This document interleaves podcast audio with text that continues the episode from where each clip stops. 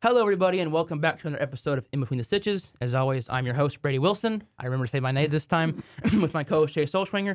And a great surprise for everybody, we have the great Zac Babb with us in here today. I'm back. It's been Welcome. like yeah, it's been like way too long, but uh you know, hockey season. Yeah, and the Stars coming off the All Star break had a big win against the Buffalo Sabres. Two to one, Oettinger. Who were wearing their goat head jerseys yesterday, I might add. I'm I'm very convinced that Buffalo just needs to go back to the goat head unis full time. but that's that's another discussion for another time. Say, were those the unis that we that they were wearing when we beat them? yes. They were pretty cool. Yeah. Say, I liked our black too. The black with like the Yeah, the, the, just the classic star. and, and and the gold. The Yep. gold and the black was just a really nice combination. Yeah. Uh, I wish I wish instead of like the neon green on those uniforms, they did them black and that darker gold. Mm-hmm. Yeah. I'm I'm just a general major fan of 90s hockey jerseys. Yeah. I feel like '90s Yeah. jerseys in general in almost every sport looked just a little better. I think the, the Eagles were showing their Kelly greens, yep. which are gorgeous. Yeah. The Cowboys had a, just a, it was a little bit sleeker. I want to say they've changed like the shade of blue on the pants. It's probably I think it's just gotten a little bit different. It just it, something about it looks better. Mm-hmm. Yeah. Maybe the three rings helps, but it Yeah. the lights of the Super Bowl. I remember when like- they had the giant stars on the shoulders Yeah, that was, during um, the Aikman era yeah, that for was a little bit? I remember they, they they wore those uniforms in the third AFC NFC Championship game when the Niners finally beat us. Yeah. Um, baseball uniforms. The Rangers, my favorite all time Rangers are the the '90s I'm- Reds with the red see, font. As the the resident Astros fan of today's episode, um, I'm still a big fan of the. I The lot- tricolored. no, well, the, no, because the tricolored is more back to the '80s. I mean, I guess they wore it into the early '90s in a modified version, but blue and gold Astros. Yeah. like, I like that era. See, I, I've always I, I think I think the tricolor looks good. Yeah. Some people may disagree. I think it, it's got that retro The look. tequila sunrise. Yeah. Whenever I think not every game, it's kind of like our City Connects. I feel like that would that should have been your City Connects. Yeah, Make something with the old '80s because then you wear them sparingly, where it's, you still get them and it looks like like the Marlins. yeah, I think every Friday they wear their old their '90s Yeah, teal and white, which yeah. looks super good. Yeah. Anyway, 31 and 13 and six for the Stars, first in the Central, second in the Western Conference. Just been on a tear, yeah, and we're not coming into the All Star break, but through the season now have just yeah. It's it's collectively been this really good, consistent amount of winning, and if you're not winning, you're at least picking up a point here and there. I mean, they've won four in a row. They have points in six in a in six straight. Um, and you know, it's you've gotten what you want from the offense. Obviously, Right. I mean, the addition of Matt Duchene has been incredible. Um, he's really woken up the Seguin, the kind of former Tyler Seguin, if you will, the Seguin that we initially got in that trade with Boston in 2013. So you kind of last year it was the Renaissance. The the joke is last year it was the Renaissance, the reemergence of Jay-Z, uh, Jamie Benn. This year it's the Seguin Enlightenment, uh, the reemergence of, of Tyler Seguin on that line with Matt Duchene. And it seems like they have a goal every night. They had one again last night. Duchene ended up netting the, I guess, the first goal of the game. And then the emergence of Thomas Harley, man. Yeah. I mean, you you you knew defense was going to be probably the biggest shortcoming for the Stars, and you, you and the, I still think they go after a top four defenseman at the trade deadline. Who is the guy from the Flyers? I know they were targeting. I can his name. picture him in my head, and I cannot think of his name. I I know exactly who you're talking Right. about, but um, I think he would be a great addition. I think he'd be a great addition too. It's just does Jim Nill buck his own philosophy and trade a draft pick, which would be interesting. but um, but point being is, you know, and it hasn't been the best year for Oettinger. Now he had 47 saves last night. right. Um, if you can get that Oettinger at a consistent pace for the rest of the season, you're going to be in a really good shape, regardless if you add an extra defenseman, because Thomas Harley is before it was pretty much it's it's Miro and then this huge drop off down to like Esa Lindell. Yeah. And now you have Harley when and when Miro was out for, you know, three, four weeks, whatever it was, that he was sidelined there for a second. And give DeBoer, Pete DeBoer and the Stars coaching staff credit. Um, they really trusted Thomas Harley hmm to be kind of that top line quarterback style defenseman and it's paid dividends for them and now you're looking at like okay you've finally broken up the atrocious line of having Miro try and just drag Ryan Suter all over the ice. And now you have Harley and, and Miro on the same line. And it's like that is an elite defensive line in the NHL. Mhm. And so it's like, yeah, you um, again, there's still this drop off between the top defensive line and the rest of the pack. So maybe you add a top four defenseman and even that out a little bit. But the point being is, it looks a lot better than it did two months ago. Yeah. So 100%. it's looking very much on the up and come up. Um, Yeah. Even with how good of a season this has been for the Stars. And another big concern is, you know, just the, you know, the health of the stars. Yeah. And we know Wedge is still, he's still banged up a little bit. And I Yeah. don't, you know, and it was tough. I kind of expected it to happen because he was kind of, he was Yeah. put into a tough situation with Oettinger out. He was, Yeah, he, was going every night. Yeah, with Oettinger's injury, it was because I mean uh, that's the thing is like Wedgwood's a very very serviceable backup Oh, yeah. goalie. 100%. um, you just don't want to throw Matt Murray to the wolves. And and granted, you did get a couple good starts in there from Matt Mhm. Murray. I mean, he got his first NHL shutout, first career shutout in one of those games that he stood in for Wedgwood. Um, but you don't want to make it like a, a regular one-two between Wedgwood and a guy who has played ten NHL games. Right. So I understand why they leaned on Wedgwood, and it probably did overwork him Yeah. just a little bit by the time it was all said and done. So that's unfortunate, but you know, at the same time, you got Oettinger back. Even though it hasn't been his best season, he's starting to show more and more flashes of last season and the year before, and especially last night with 47 saves on Mhm. 48 shots. It's like, okay, if you can get that again consistently, it's like, ooh, the Stars are like a serious cup contender at that point. Yeah. Now the difference is how do we maintain that when we both, when we get Oettinger healthy and Wedgwood? Because we know last Yeah. year going into the playoffs, You had an Oettinger was tired. Yeah, you I had mean, an he was. overworked Oettinger. At so that how point. do the stars, you know, when every, when Wedge gets healthy, Yeah. how do they maintain that? Yeah. Load management. Yeah. yeah. So yeah, I, I'm I'm as soon as Wedgwood is back, I mean they're and they're not going to rush him back either. I would highly doubt that, but you know they're going to do everything they can Yeah. to make sure he comes back and he's healthy when he comes back. So Say I have a name. it's not from the from the Flyers, but it's from the Ducks. mhm. I'm gonna butcher this. Ilya Lyubushkin. He's a defenseman. There, I I see need to trade see how that's spelled. that. I probably just butchered the heck out of it, but I I mean it's I do know there's some guy from the Flyers that is a big target. Oh, Lyubushkin. Lyubushkin. Ilya Lyubushkin. Okay. I haven't heard too much about him. So I The, see it on uh, trade rumors here. I didn't see anyone from the Flyers. I just looked There up is Dallas Stars. someone- I yeah, know there there is. is because that's the one that keeps popping up over and over again is the Flyers. Um, but you know, you look at it too, and it's like the Flyers are having such a good season. Do they want to move? them? Right. And and to that end, and I kind of mentioned this earlier with the whole you know Jim Nill philosophy. Jim Nill, it's like there's two problems with going out and getting another top four defenseman. You have no cap room right now. I mean, you have you have none. Um, you'd have to offload someone's contract, and who that is is who you basically have two candidates, Radek Faksa and Ryan Suter. And I think you'd have to give up something with them to get a team willing to take one of those contracts off your plate. I'm pretty sure is Nils Lundqvist having a pretty down year, right? He he still just can't get the trust of the staff, but he's still on his rookie deal. So it's like you know that that's the, kind of the weird thing. Does that intrigue other teams? I yeah, mean, it's maybe you move him because he's still not.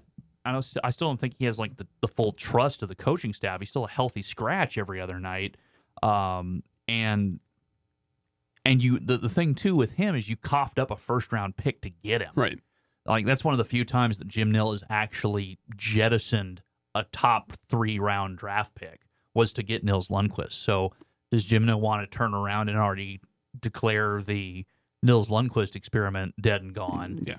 I mean, maybe you could, but then are you shipping off a guy you gave up a first round pick for with an extra first round pick and someone's fat contract, be it a Faksa or a Suter, to get a top four rental defenseman? Right. So it's like it, it a lot of it just flies in the face of how Jim Nill has ran his entire tenure in Dallas in terms of making trades.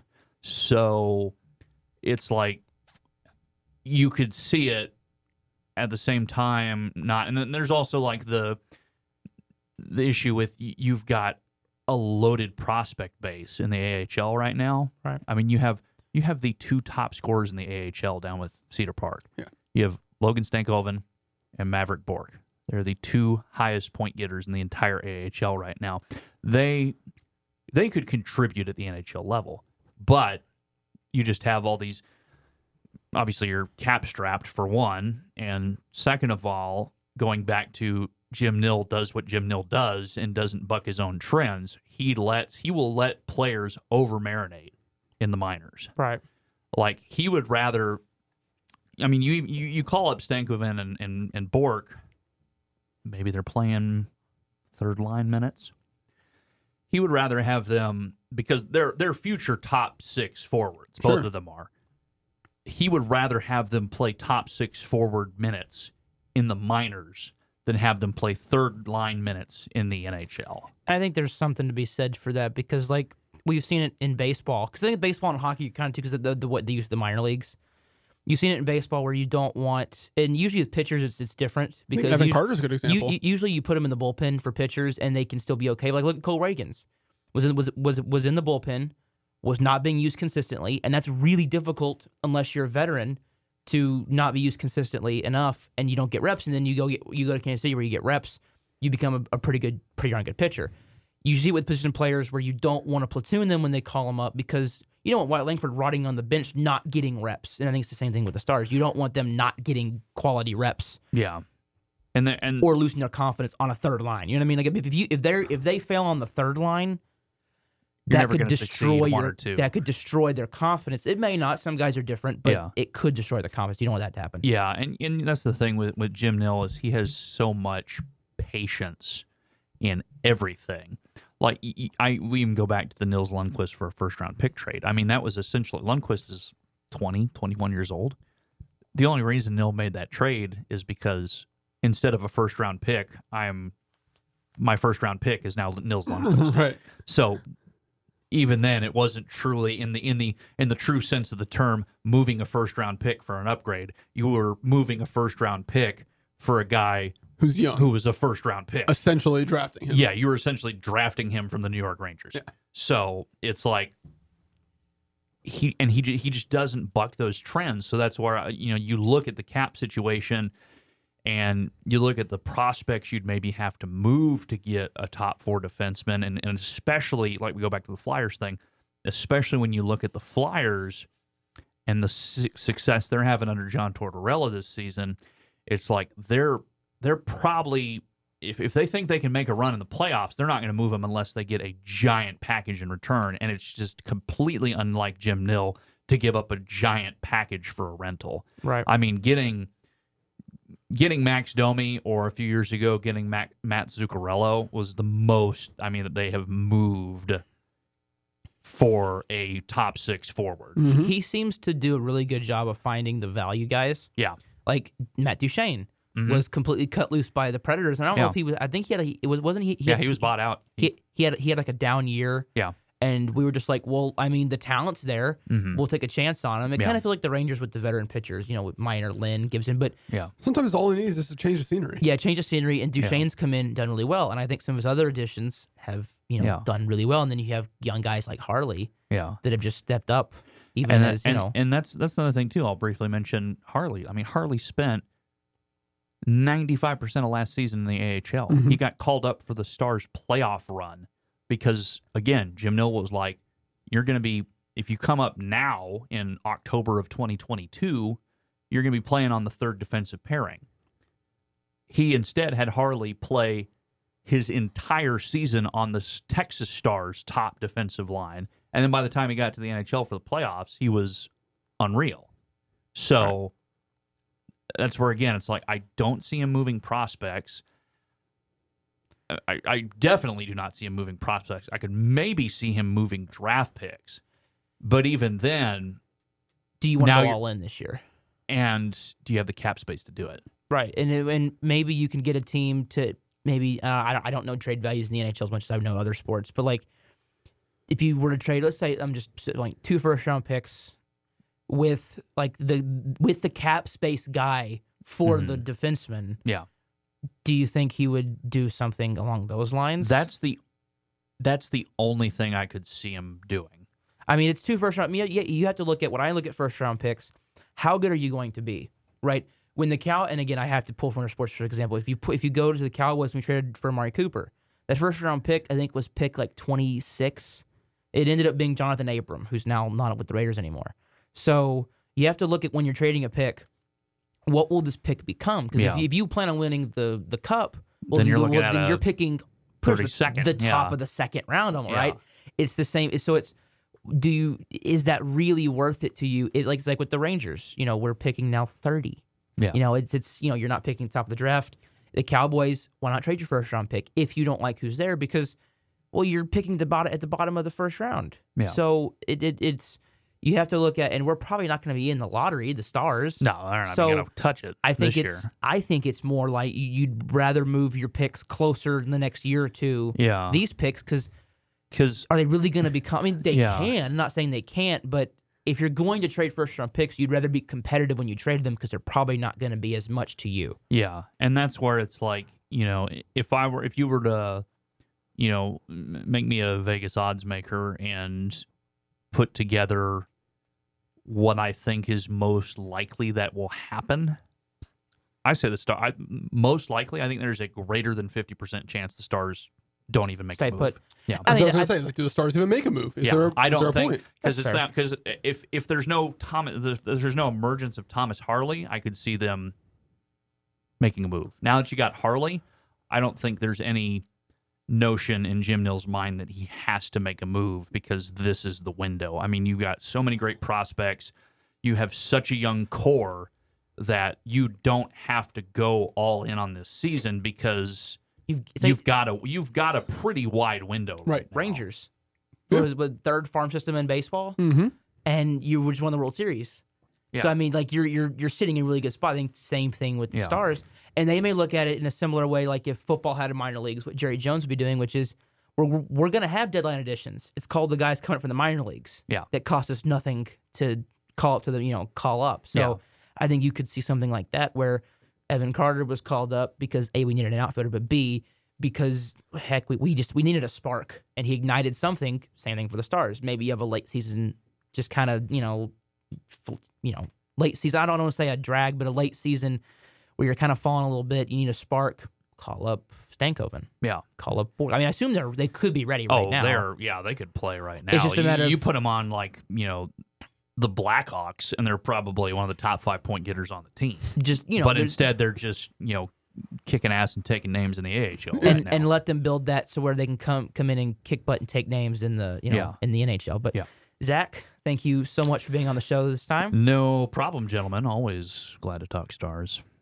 Say another, Especially when we're good. Yes, yeah, especially, especially yeah. when we're good. It's, Not it's a lot- after. it's a lot more fun to talk when you're the first place team in the Central with a third of the season still to go, and the blessing of do we make a move because our team is so good up, coming up the pipe versus wow we're down three to nothing to Vegas and Jamie Benn suspended. Much better conversation. yes, sir. Thank you very much, and uh, I'm sure we'll have you on at some point later on in the season. So, Appreciate it, y'all. sir. Uh, and as we turn his mic off, thank you so much, Zac, for being on with us. And we move to the Dallas Mavericks to go to a more somber note in the DFW sports arena. 28 and 23, eighth in the West. Hey, two game winning streak. I feel like Lou Brown from Two. You know, we win one tomorrow. That's called a winning streak. It has happened before. Beat the Sixers, beat the Nets. Kyrie's looked really good. I mean, it- when you have your stars, Listen, he's they play Kyrie like Irving. stars. And, uh, unfortunately, these last two injuries that he's had have been kind of freak. You know, Dwight Powell landing on him, and then the ball getting swiped out of his hand just happens to sprain Yeah. his finger, whatever it was. feels like Seager injuries. They're just really right. it- it's just unfortunate injuries, and it's you know a little out of his control. Um, but when he's on the floor, you look at what's going on, and you see you're taking stress off of Luka. Right. You're taking stress out of a lot of guys because you just have so much so much more flexibility on the Right. court. And watching these last couple games, it's like okay, this is what Mavs basketball can be.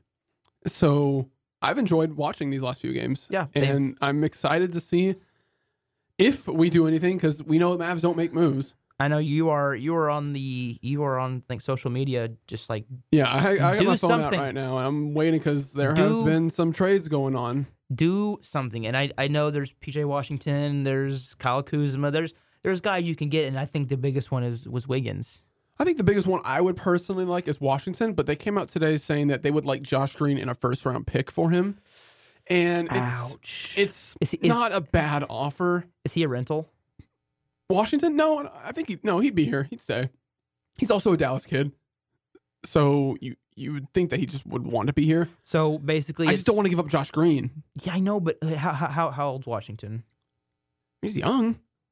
There's no way he's 27 plus. I don't I mean I'm going to confirm that. But He's I, 20 he's 25. I'm kind of with other Mavs fans. I just want to. I don't like the whole let's make a move for the sake of making a move. But you this kind of feel like you have to. this though. is a this is a year where you have to because you also got to think about Luka and Kyrie just being happy. That's Right. that's what matters. And if you don't make a move, this team at the max can win a one round in the playoffs, right? Right. Everyone healthy, this team can win a round, sure. Um, I don't think this team is better than the 2021 2022 team when we went to the Western Conference Finals. I don't think it is. you have more star power because Kyrie. You do, and yeah, you look at Brunson now, and yeah, Brunson's great. Um, fully healthy team with Lively with with, with Yeah, our- I mean, you- I feel like we have a big three now with Lively. It almost feels yeah, like you get Luka, you get Kyrie, you have Josh Green, you have Kleber, and you have or Derrick Jones, and you have Kleber and Lively. If you're fully healthy, this team can win a can win a playoff round. And if you get hot and get lucky, you never know. but? If you add one piece, right, whether it's PJ Washington, whether it's Andrew Wiggins, whether it's Daniel Gafford, et cetera, right? Now that just boosts your odds even more. Not only do you add, well, hopefully more depth, because I would like to just give up picks for a player. yeah, you don't want to. I'd be willing to give up Hardy. I don't. I, I that's what's to Hardy, but I feel like if you had to give up him or Green, Green's probably got more potential. Not to disparage Hardy, but No, it's just different. They're just different players. I, don't- I mean, I don't know. I kind of like Green more because he's got a bigger role. He's a start. He's in the starting role right now. yeah, Um, and he's better defensively. But I would say Hardy's a better scorer. So it's what do you look at? If you think, you know, which we all hope we can keep Luka for his entire career, then maybe you do deal Hardy off, right? Because Right. you're gonna have Luka or Kyrie on the floor at all times. So you don't necessarily need another scorer like that. So if you want to deal Hardy in a first round pick for PJ Washington, for Andrew Wiggins, right. I'm down. Right, and I, I'm I'm again like we were talking about the stars. I'm okay with trading a pick because if you plan on being in the playoffs and making a two or three round deep run, your pick gets worse. But mean that means your pick gets better for you because I mean it takes the stress off. Okay, we got this player. What would we have gotten at you know 27 or 26? What would we have gotten there that could make an impact? Because then the draft and basketball and hockey, only sport it kind of doesn't apply to is football. Even though I did use it as an example just because the the talent in football is more immediate than it is in Right. basketball, typically, and baseball and hockey. But with the Mavs, I want to see a move because I think it just signals you don't want to signal to the players that you won't do anything. Right. Because I mean, yes, you did get Kyrie. Yes, you drafted Live. Yeah, you've done some great things, but the, team building isn't just an off-season thing. You have to. I mean, look at the Rangers. Built a really good team, and then things kind of went to hell. And then By- you make by- moves. and then you get Chapman, and you kind of things picked back up again for a second. Then things went to hell again. So then you go get Scherzer, you get Montgomery, you get Stratton, you bring in these guys, and you still went through a big skid. But I remember through that time, it was kind of Scherzer and deGrom, and Scherzer and Montgomery, and pray for a win. You know, I mean, no dis, no disrespect to Heaney or excuse me, Jon Gray, but you know, there was just a lot of problems with the team. We were just going, offense was going through it, pitching was going through it, and Scherzer and Montgomery were really helping us keep afloat. And then you get to the playoffs, and Eovaldi comes back. Eovaldi's back. Eovaldi's pitching like nasty Nate again, and you you win you win the championships. I think the Mavs, you kind of have to make a move. You- I feel like this is kind of like where, where, where, where the Rangers were, a good team that can make a run maybe, but we need to bolster the roster. Yeah. And if that means you, you have to give up picks, yes. If it means you have to give up some players, try not to give up anyone too valuable if you can help it. Yeah. Um, I mean, like I, I'm just again spitballing here. What would someone like Richaun Holmes get? Because I mean, we traded Yeah. for him, Yeah. and he hasn't played. and it's unf- and it's I don't know why he doesn't play because every time he is on the floor, he brings a different kind of spark because he's a guy. You know, he's not the biggest guy, but he's a good defensive player. He can score. He's He's kind of like Finney Smith. yeah, well, you know, they're a little different play style. He's not a shooter like Finney, No, But- but he just gets a different kind of spark. And I don't know why we refuse to play him because we kind of need that size and spark for on the, especially on the defensive end. But if you're, you know, I'm sure, you know, the Warriors, for example, if you were going to go after Andrew Wiggins, I get, I bet you just the way with the way the Warriors season's going and the the situation Wiggins' contract is in, I think Richaun Holmes on a first round pick, you can land Andrew Wiggins, and you tell me you wouldn't do Richaun Holmes on a first round pick for Wiggins? I would. I would do that in a heartbeat. And I don't know, maybe the Warriors don't want to do it, right? Maybe they maybe they don't they're not open to it. Well, But the Warriors are just kind of going through it right now. yeah, but you know they're having emergence of you know Jonathan Kuminga, who has been unbelievable. He's he's just been he is becoming a star, and that's he's he's taken over Wiggins' role, and you know I I don't think they're opposed to, to moving him. they could be in a spot where he provides more value in what you can get back for him than what he does for your team. And if you get a first round pick, I mean, shoot it. shoot, I'd do Wiggins for a first, but they're not they're never going to do that. But so it's, I mean, first picks are lottery tickets. Maybe you hit on another guy. yeah. Um, but I think for the Mavs, just you want to see a move made. Yeah, I I, think we're just tired of just like being so like we know every fan knows, and I'm sure Cuban and Nico they're aware. I'm, I know they're aware. They see these games, they watch the games. Like, yeah, you know, I'm sure they do. Well, and new owners, you know. Right, but as fans, you watch every single game just like they do. But we, you know, we don't know that they notice it. Right, we're the ones like, okay, we need to do something because we're watching this game. We're watching these games, and it's it's hard to watch sometimes. With there's just no defensive effort, and there's not a third option to score. Now, you know, granted, when Luka or, or Kyrie or one of them is out, right, that's when it looks kind of rough when they're both on the floor. It's a lot more. It flows a lot better When as Grant, we've seen the last couple games. and Grant Williams has just kind of flopped. Yeah, I mean, if you can, there was talks about Grant Williams straight up for Bobby Portis. Sure. I mean, and I hate it because I thought he was going to be really good for us. Yeah. And he looked really good in the start of the season. Mm-hmm. Do you have an idea of what's going on with Grant Williams? Is I it just think he's in it. He's in his head. He he knows he's he's heard the talk, the criticism, and he's just he's not he's he's just scared or he's not confident. And I, and it's very obvious to tell on the court he's open for shots that he would 100% shoot, and he's just passing up on it. got the yips. Yeah, he he he knows, and that's kind of what we got you for that three and D type role. The Finney Smith role. Yeah, exactly. And Hell, trade trade back for Finney Smith. Let's bring him back to Dallas. Is he available? yeah, he's he's open for trade, but the Nets are saying they want like two first round picks for him, and I- uh, I'd give you a first. I'd, I'd be willing to give you a first and Hardy for him. I'd be willing to do that. I and, okay. I like Finney Smith. But, I don't think they would ever take Hardy because that that team doesn't need any more guards, well, I scoring guards care. at least. But um, Make him into a center. So. no, Grant. I mean, but Grant's had a couple of games. The last few games, he's been he's played nice, but he's he's always there on the defensive end, which is nice to see. You don't want to give up someone like that because Yeah. even though he's been absolutely horrendous on the offensive end, You don't want to weaken what defense you do have. right? He's but it, but even though he's been horrendous on the offensive end, as I just said, You got Luka. You got Kyrie. You can afford it. He he's he's showing you know hustle what you in Effort. just effort on defensive end, and that's what you really need. So I don't really want to deal him, right. but I don't know. I trust Nico. I- I mean, I think I do. I don't know. We'll, we'll have to see. Yeah, I mean, we're gonna wait. I mean, I got my phone out. There is Yeah, we'll, we will break 24 anything hours. that happens. So 24 hours that happen that you know until it's over, and we play tomorrow. So you think that if the Mavs were to make a trade, no, I'm not saying this player would play tomorrow, but if you trade someone on the team, you're probably not going to have them on the bench tomorrow, right? So you- you'd want to so get him out before, we're gonna trade you Hardy, but he's gonna play for us to, tomorrow night. right? uh, So you don't, but you don't want Hardy knowing that. So you know, or for, you know, for example, right. so The ga- games on trade deadline day are always really weird, especially in baseball, because like people they're in their head of am I am I moving my family? But we'll see what the Mavs do. We'll come on here next week and be able to discuss it a lot more. yeah, I mean, I really hope we do something because this team, Need something. this team feels like it's a piece away when they're healthy. You know, you, you can never count yourself out when you have Luke and Kyrie on the floor. You can never, you never can't. Yeah. So, but yeah, It is uh, now my pleasure, as we are a week away from spring training officially, or at least pitchers and catchers reporting, to remind everybody that uh, the Rangers won the World Series, are the World Series champions. We'll again be reminding every every one of you folks about that until uh, a, new, a new champion is crowned. Again, spring training starts in a week for most teams. Um, I think I don't remember the date, but the Dodgers and the Padres do it a little bit earlier. because they have a, a a series to start their season in Seoul. Mhm. But I think they start while there's still other spring training games going on. I want to say that's I want to say it's part of the season.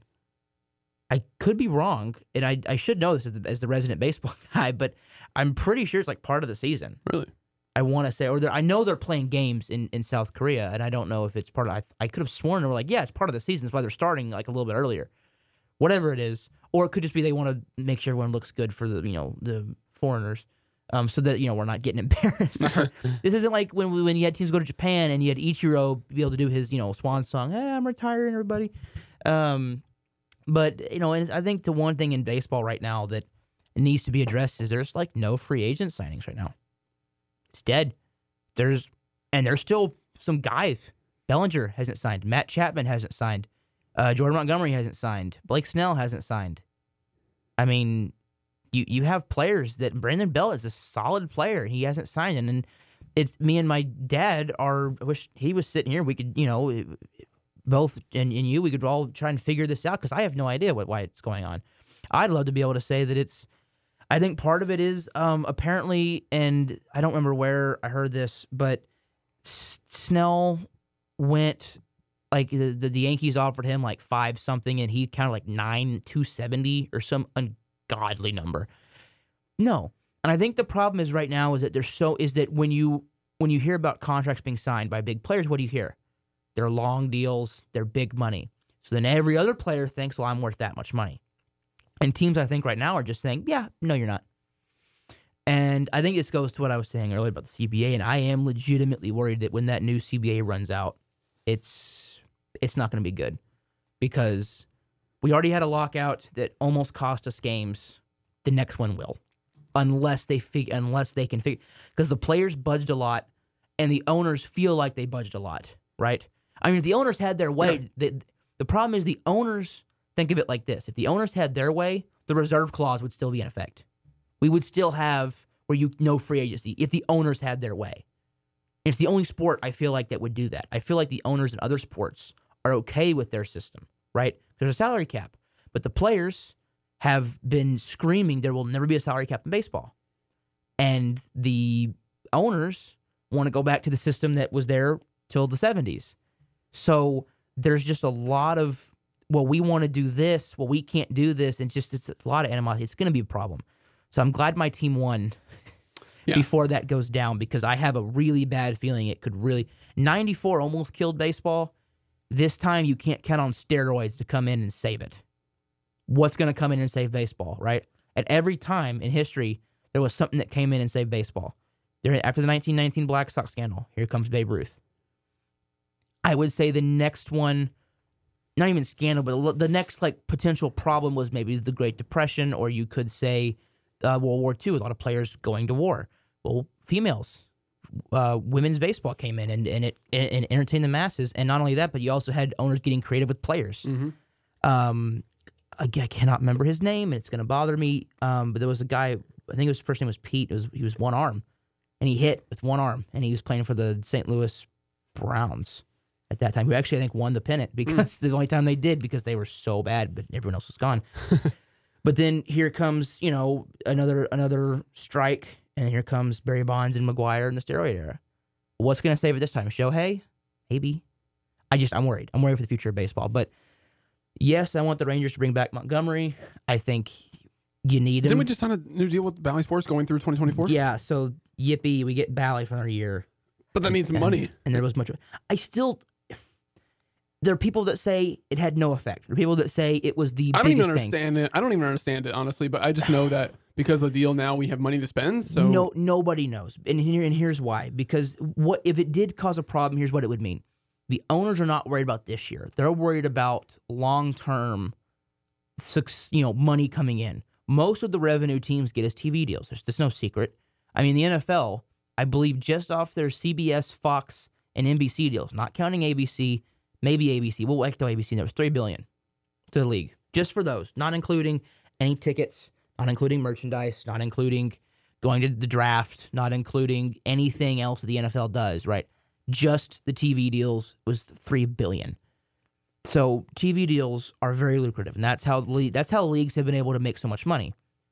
is there TV deals? Well, when you don't have those TV deals, that long term security of are we going to have long term money is a is is is a big question mark.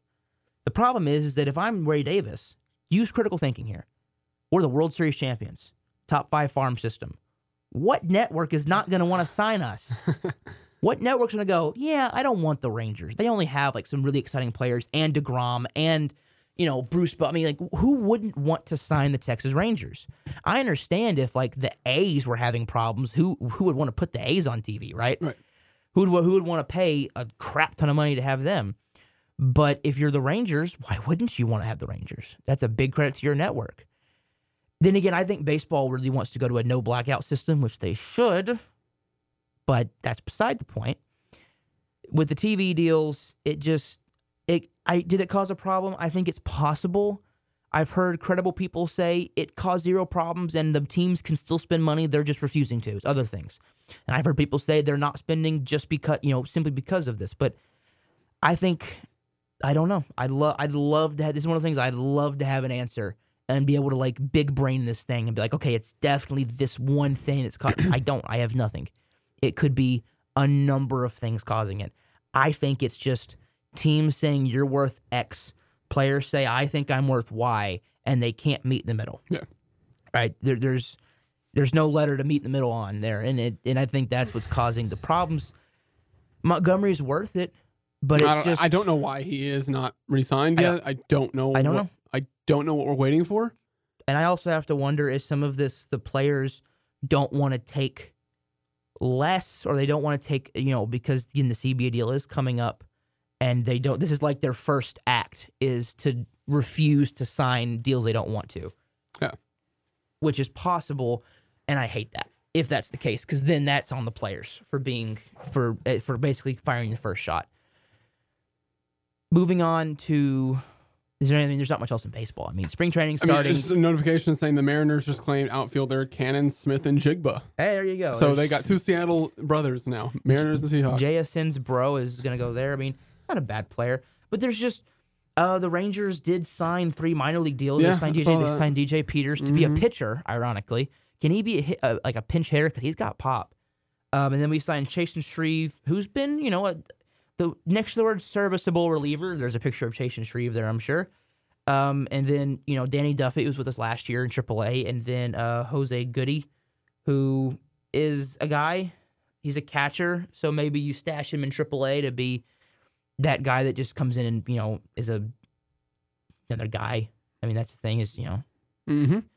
but it just there's not much going on. Baseball is just kind of this is like the one dead spot. Yeah. This is like the one time in baseball where there usually all the signings are gone, but there's no signings, but there's no like there's people to sign. So next week we will know what Bellinger, what Snow, what Monty. Like, is that next week? I don't know.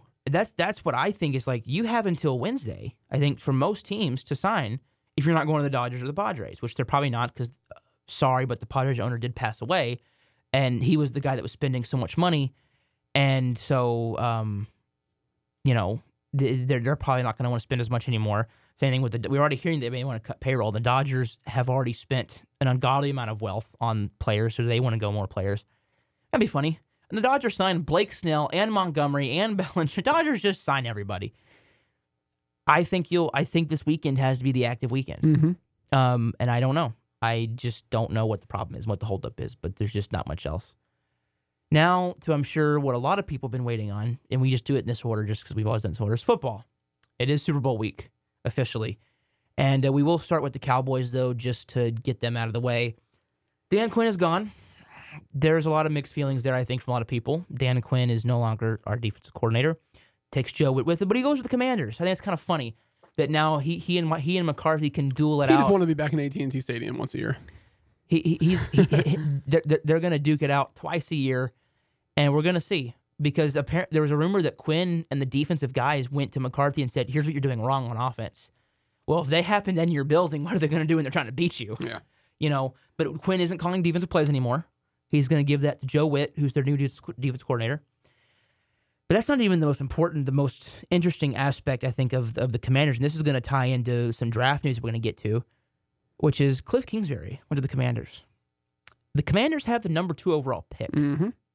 We'll go back. We'll, we'll get back to that in a second. But the Cowboys have been looking at some defensive coordinators. I think we all know where we're going with that Commanders news. Oh well, yeah, it's obvious, but I gotta, you know, maybe some people don't know who Caleb Williams is. So then you got defensive coordinators jobs. Who jobs? Who are you gonna go with? Well, there's some candidates. I Mhm. feel like there's um what five main ones, and then everybody else. And this is the order that I want them in. Mike Zimmer. I would say um, Aden Aiden Dirty, who's our defensive line coach, been around a long time, played in NFL Europe, you know, been around football a long time, so I like that the experience. Then you have Rex Ryan interviewed today. Definitely didn't see that one coming.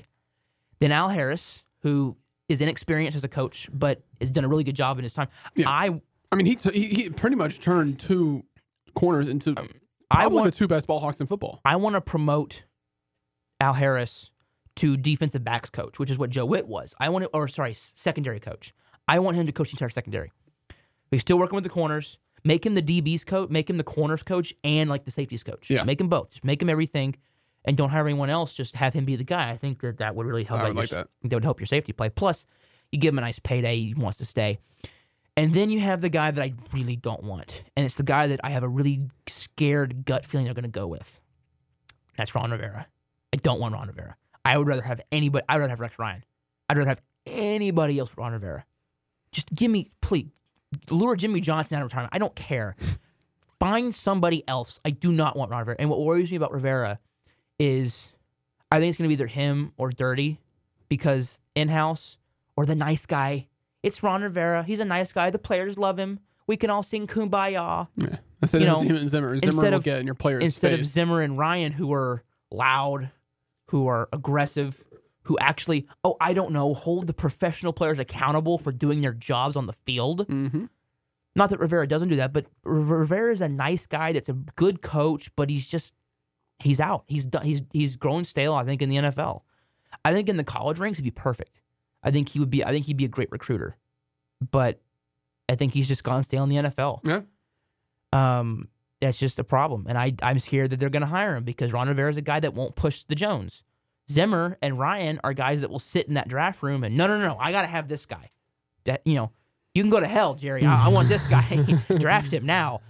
And and Rivera's kind of a laid back. He doesn't he doesn't push. He strokes the Joneses' ego. I mean, Rex Ryan has been very critical of Jerry and, Steven on ESPN. Would they want to hire that guy? See, that would to me, you, you, you want to signal change to the fan base? Hire someone like that. Mm-hmm. Hire Rex Ryan, hire Mike Zimmer. Not that I think Ryan is the defensive genius he potentially once was with the Jets. He's always had a, a good defense that the modern offense caught up to. So with the new mo- the, new- when I say the new with the new modern offenses, would they be able to catch up to him? I know he played a lot of single high safety stuff, which teams nowadays torch. So that worries me. The one thing I like about Zimmer and Ryan is they have both run four threes and three fours. And I think the new way of the defensive scheme is what is what something that Belichick's been doing for 20 years, which is running three four four three hybrids, right? Where you match personnel, and we have the personnel to do it. Mazi and Hankins can be a nose. You have Osa at one of the defensive ends. He's a tweener. He can play defensive end. You have Lawrence at the other, and then you probably have Overshown and and Micah as your two outside linebackers. I mean, you could do that. Mm-hmm. Markquese Bell can play outside linebacker. He's tall enough, but I think for the Cowboys, I'm sure they're going to they're going to hire Rivera because he fits that nice guy that doesn't push us, that lets us run our organization into the ground and doesn't push back. Yeah, I agree with you. And uh, that's why I want Zimmer. Zimmer's my number one. He's coached against modern coaches. He's done well against modern coaches. He just grew stale. He'd been there for a lot. When when it's one reason why I want Tomlin gone out of Pittsburgh. I don't think he's a bad coach. He's been there for too long. Mm-hmm. You can't be somewhere for that. You are hired to be fired. To me, coaches shouldn't be unless you're Belichick and you keep winning Super Bowls. You should not be at a place for as long as someone like Tomlin's been there, who won one his first couple. He won one in his first few years, right? But I don't know what the Cowboys are going to do. To the Commanders now for that draft news before we get to the Super Bowl.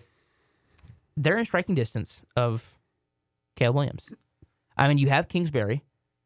Caleb Williams posted a thing, and I, I remember telling he's a DC kid. He's a commander. He was a Washington fan growing up. I mean, be- before they hired, be, before this all came out that it's a possibility, and I, you know, Kingsbury coached him at USC this past year. So, you know, before I even thought of all that, I remember telling Seth, being like, man, you know, that makes a lot of sense because Williams fits Kingsbury's mold. Who has Kingsbury coached? Patrick Mahomes, Baker Mayfield, Jalen Hurts, you know, the Kyler Murray, these kind of shorter guys that can throw, that can run, that are. And who else did he coach? Oh, I don't know. Johnny Manziel. was- He's QB's coach at A&M, and I'm sorry, people don't like me to say this. Williams reminds me a lot of Manziel. Not in the he likes to get drunk and party and all of that, in his play style. I think he's we'll get to more draft stuff when we get to the dead spot of football off season where I can start talking more about like my I have I've done I've I'm up to Penix now. So I've done the first four quarterbacks. Williams, he scares me just because he's when you hike the ball and your first reaction is I gotta move out I gotta move away when there's a guy wide open. But I want to make a really uh, but I want to make a really cool looking play. Yeah, Manziel did that stuff. And it didn't work in the NFL. So Will Williams worries me. But he fits Kingsbury's mold. So I think he could work in Washington with Kingsbury Mhm. anyway, now off the draft into the Super Bowl. Sunday, we got the Chiefs, Taylor Swift, the Kelce, all of the the drama there to go along with the Niners. No one wants to see this. I think everyone would rather have seen the Ravens or the Lions or Mhm. both in the Super. Bowl, and uh, it would have given America someone to root for. And we don't have that anymore. We were robbed of that. Thank you, Baltimore and Detroit. Thank you, Dan Campbell, for not taking your freaking points. Anyway, we get to see the Super Bowl, and I'm rooting for the Niners because I have no ill will towards them. That's the thing is people who don't like teams that just beat you. Why? You don't like it, beat them. Like I, I didn't like the Aaron Rodgers Packers because I felt like the refs beat us a lot of the time, and I felt like they were they were squeaking, they were weaseling a win. Right? I don't hate the Niners. They just kick our butts. It's an utter domination. Mhm. Like I can't get mad at them for that. I get mad. At I get mad. I, it gets me more mad at my team than the Niners. Now, if I was like, in, if I grew up in the '90s, yeah, I'd hate them because there was hatred there, Mhm. right? But here, they just kick our butts. It's not a rivalry. Rivalries are, you know, it's barely a. I mean, rivalries. Cowboys Eagles. I mean, It's it's a rivalry, but no one. It's not. There's not back and forth. You know, tit for tat. Where we're going at each other. No, it's just they kick our butts every time. It's frustrating. So I don't hate the Niners. I want to see them win. I want to see Purdy actually silence everyone who says they can't can't win. Because here's the thing, he's a system quarterback. He's a you know you know who else they said that about Tom Brady. He won seven Super Bowls. You think he's mad that you called him a system quarterback? Because guess what? That system won Super Bowls. So in my opinion, it's about winning, right? That's what that's the name of the game. It's not about getting a Mahomes. When people get this confused, I think with team building, your goal isn't to find Patrick Mahomes or Lawrence Taylor. Your goal is to win a Super Bowl. However you do that, it doesn't matter. If you find Brock Purdy with the final pick, I think part of it is jealousy. No one else picked him up, and then they get him, and he they, he turns into a really good player. mhm. I mean, well, he he is a game manager. Okay, they win. Mahomes isn't a game manager. He's about the only one. Lamar, Josh, they, these guys are you know the elite. What like they're right? They're talented. They're elite talents at quarterback. How many Super Bowls have they won? Um, how many Super Bowls have they been to? I'll give you the number. It's zero.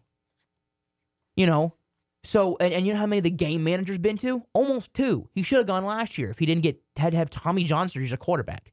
They would have beat the Eagles. So you the system wins. So and that's what it's all about. It's not about finding the generational quarterback talent. It's about winning football games. Mhm. And they do it well. So all the hate for Purdy I don't get because they win. It, it, it is he's the closest he's, he is the closest thing to Tom Brady we've seen because of with the story. Being a late pick. And his is his is the last pick of the draft. Right? Coming in for an injured veteran starter. Well, I don't know if yeah, coming in for an injured starter and taking the reins, never looking back. I mean, and with the offensive version of Bill Belichick.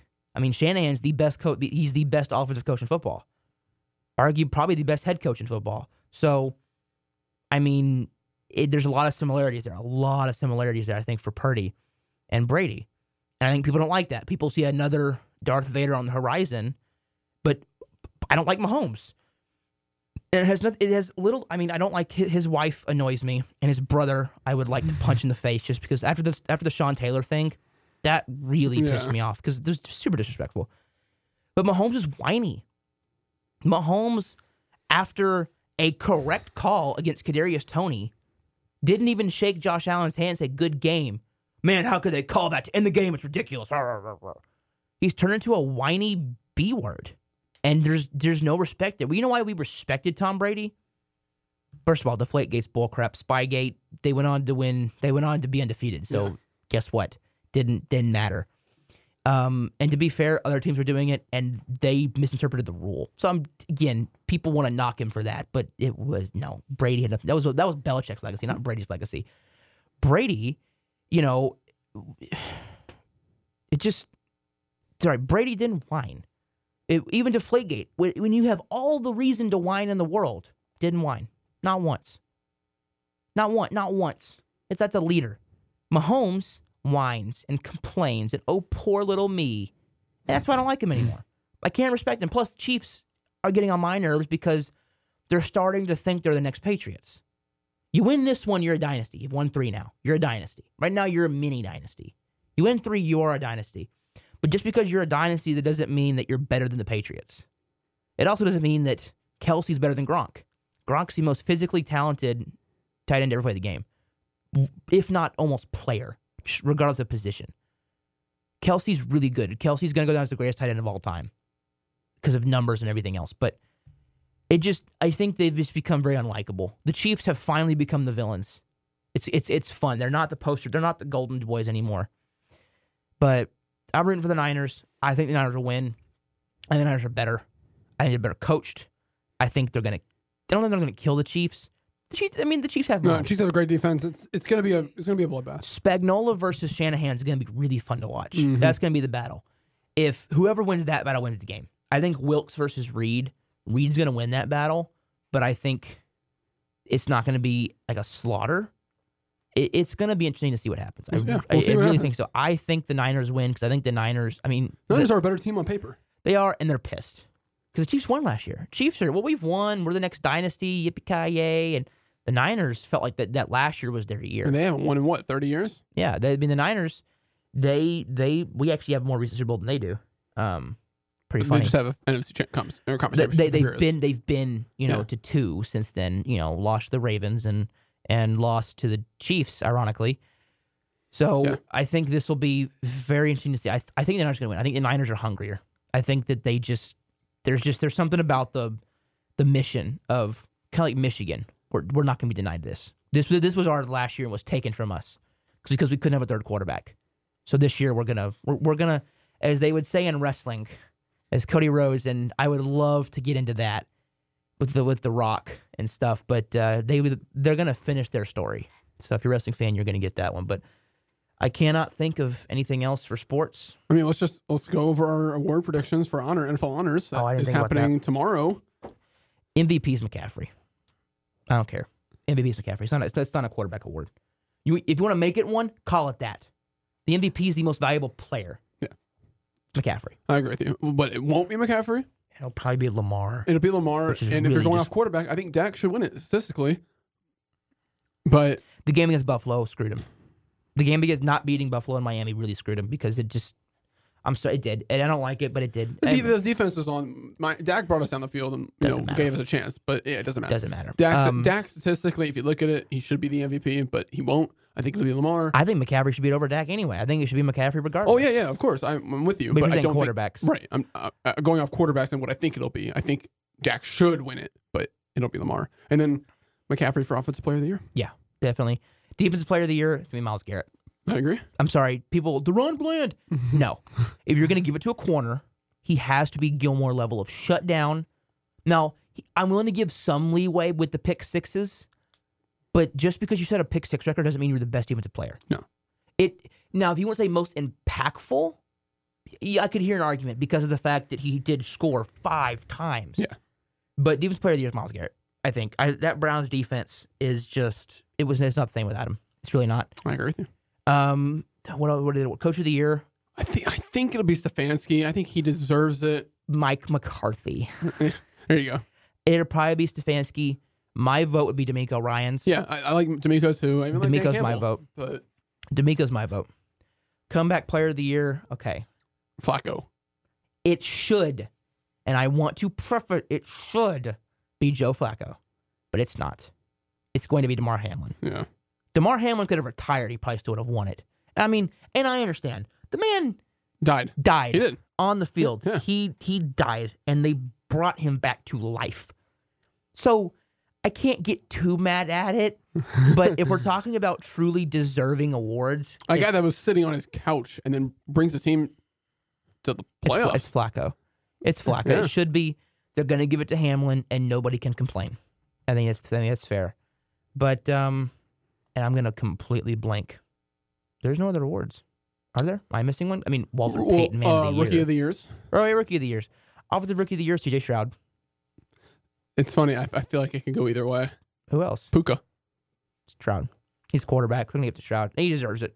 Puka was great, but I think if now if he'd set records, if he had set like the receiving record, not I mean, he as a set, rookie, he set did. rookie records, but if he were to set like, like he won the triple crown, like a Cooper I, Kupp I level think it could honestly be a toss up. he could. But they're gonna give it to People are going to be gonna mad give no to matter what happens. If Stroud wins, people are going to say it should have been Puka. It should be Stroud. If I- Puka wins it, people are going to say it's going to should have been Stroud. I think it should be Stroud because the the amount of time receivers hit is so high. The amount of times quarterbacks hit, the amount of times first round quarterbacks hit is so low. Yeah. Gotta get. I think it's Stroud. Um, defensive rookie of the year. I don't want to say Jalen Carter because I feel like Devon Witherspoon deserves it more. Yeah, I mean, who are the who are the full? I mean, who are the big candidates? That I mean, two? it's Carter, it's Witherspoon. Mazi. Yeah. Um, who else? It was um, I'm trying to think who was at the top of the draft last year. lineman. Who am I? Jordan? No, no, no, not Jordan Davis. Who am I forgetting? Who would have been? Um, well, not edge rusher. Trying to think of like edges that were in last year's draft. It. I'm wait. Oh, oh, Will Anderson. Will Anderson. Yeah. Okay, I'm gonna give it to either Anderson or Witherspoon, but it's probably gonna be Carter, and I don't agree with it. But whatever. It's not my. I don't. I don't get to vote. Yeah. Any other awards? Defensive rookie, offensive rookie. No, No, I just know that there's a lot of Cowboys involved in each award. I know that. No offense. No rookie awards for us. No rookie awards. Dak may finalize as a Q as a MVP, maybe. oh yeah, he's a fi- he's a finalist. He's a finalist. Who, Yeah. so, who, so how many finalists are there? Five. Five. It's Mc, it's McCaffrey or yeah McCaffrey, Lam- Dak, Lamar, Purdy, Purdy. Josh Allen. Oh, yippee. Well, who cares? I mean, did, did, did they vote? And I mean, offensive player of the year is CMC, Tyreek, CD, CMC. Dak. Hey, we're there, but it's Yeah. we're not going to probably win anything. Micah's defensive player of the year. Kind of the I could see Micah maybe winning DPOY, but on talent, but no, he's not going to. I could see it. If any of them were going to win an award, it'd be that one. But we're done with awards. now we just uh we'll be back with We'll do draft stuff once Super Bowl. Once Super Bowl's over, we'll, football segments will probably just be here's who I've scouted this week, just to give some football in there, and here's who the Cowboys could be targeting, right? Just stuff like that. So, ladies and gentlemen, thank you guys for listening, and we will talk to you guys next week. see you later.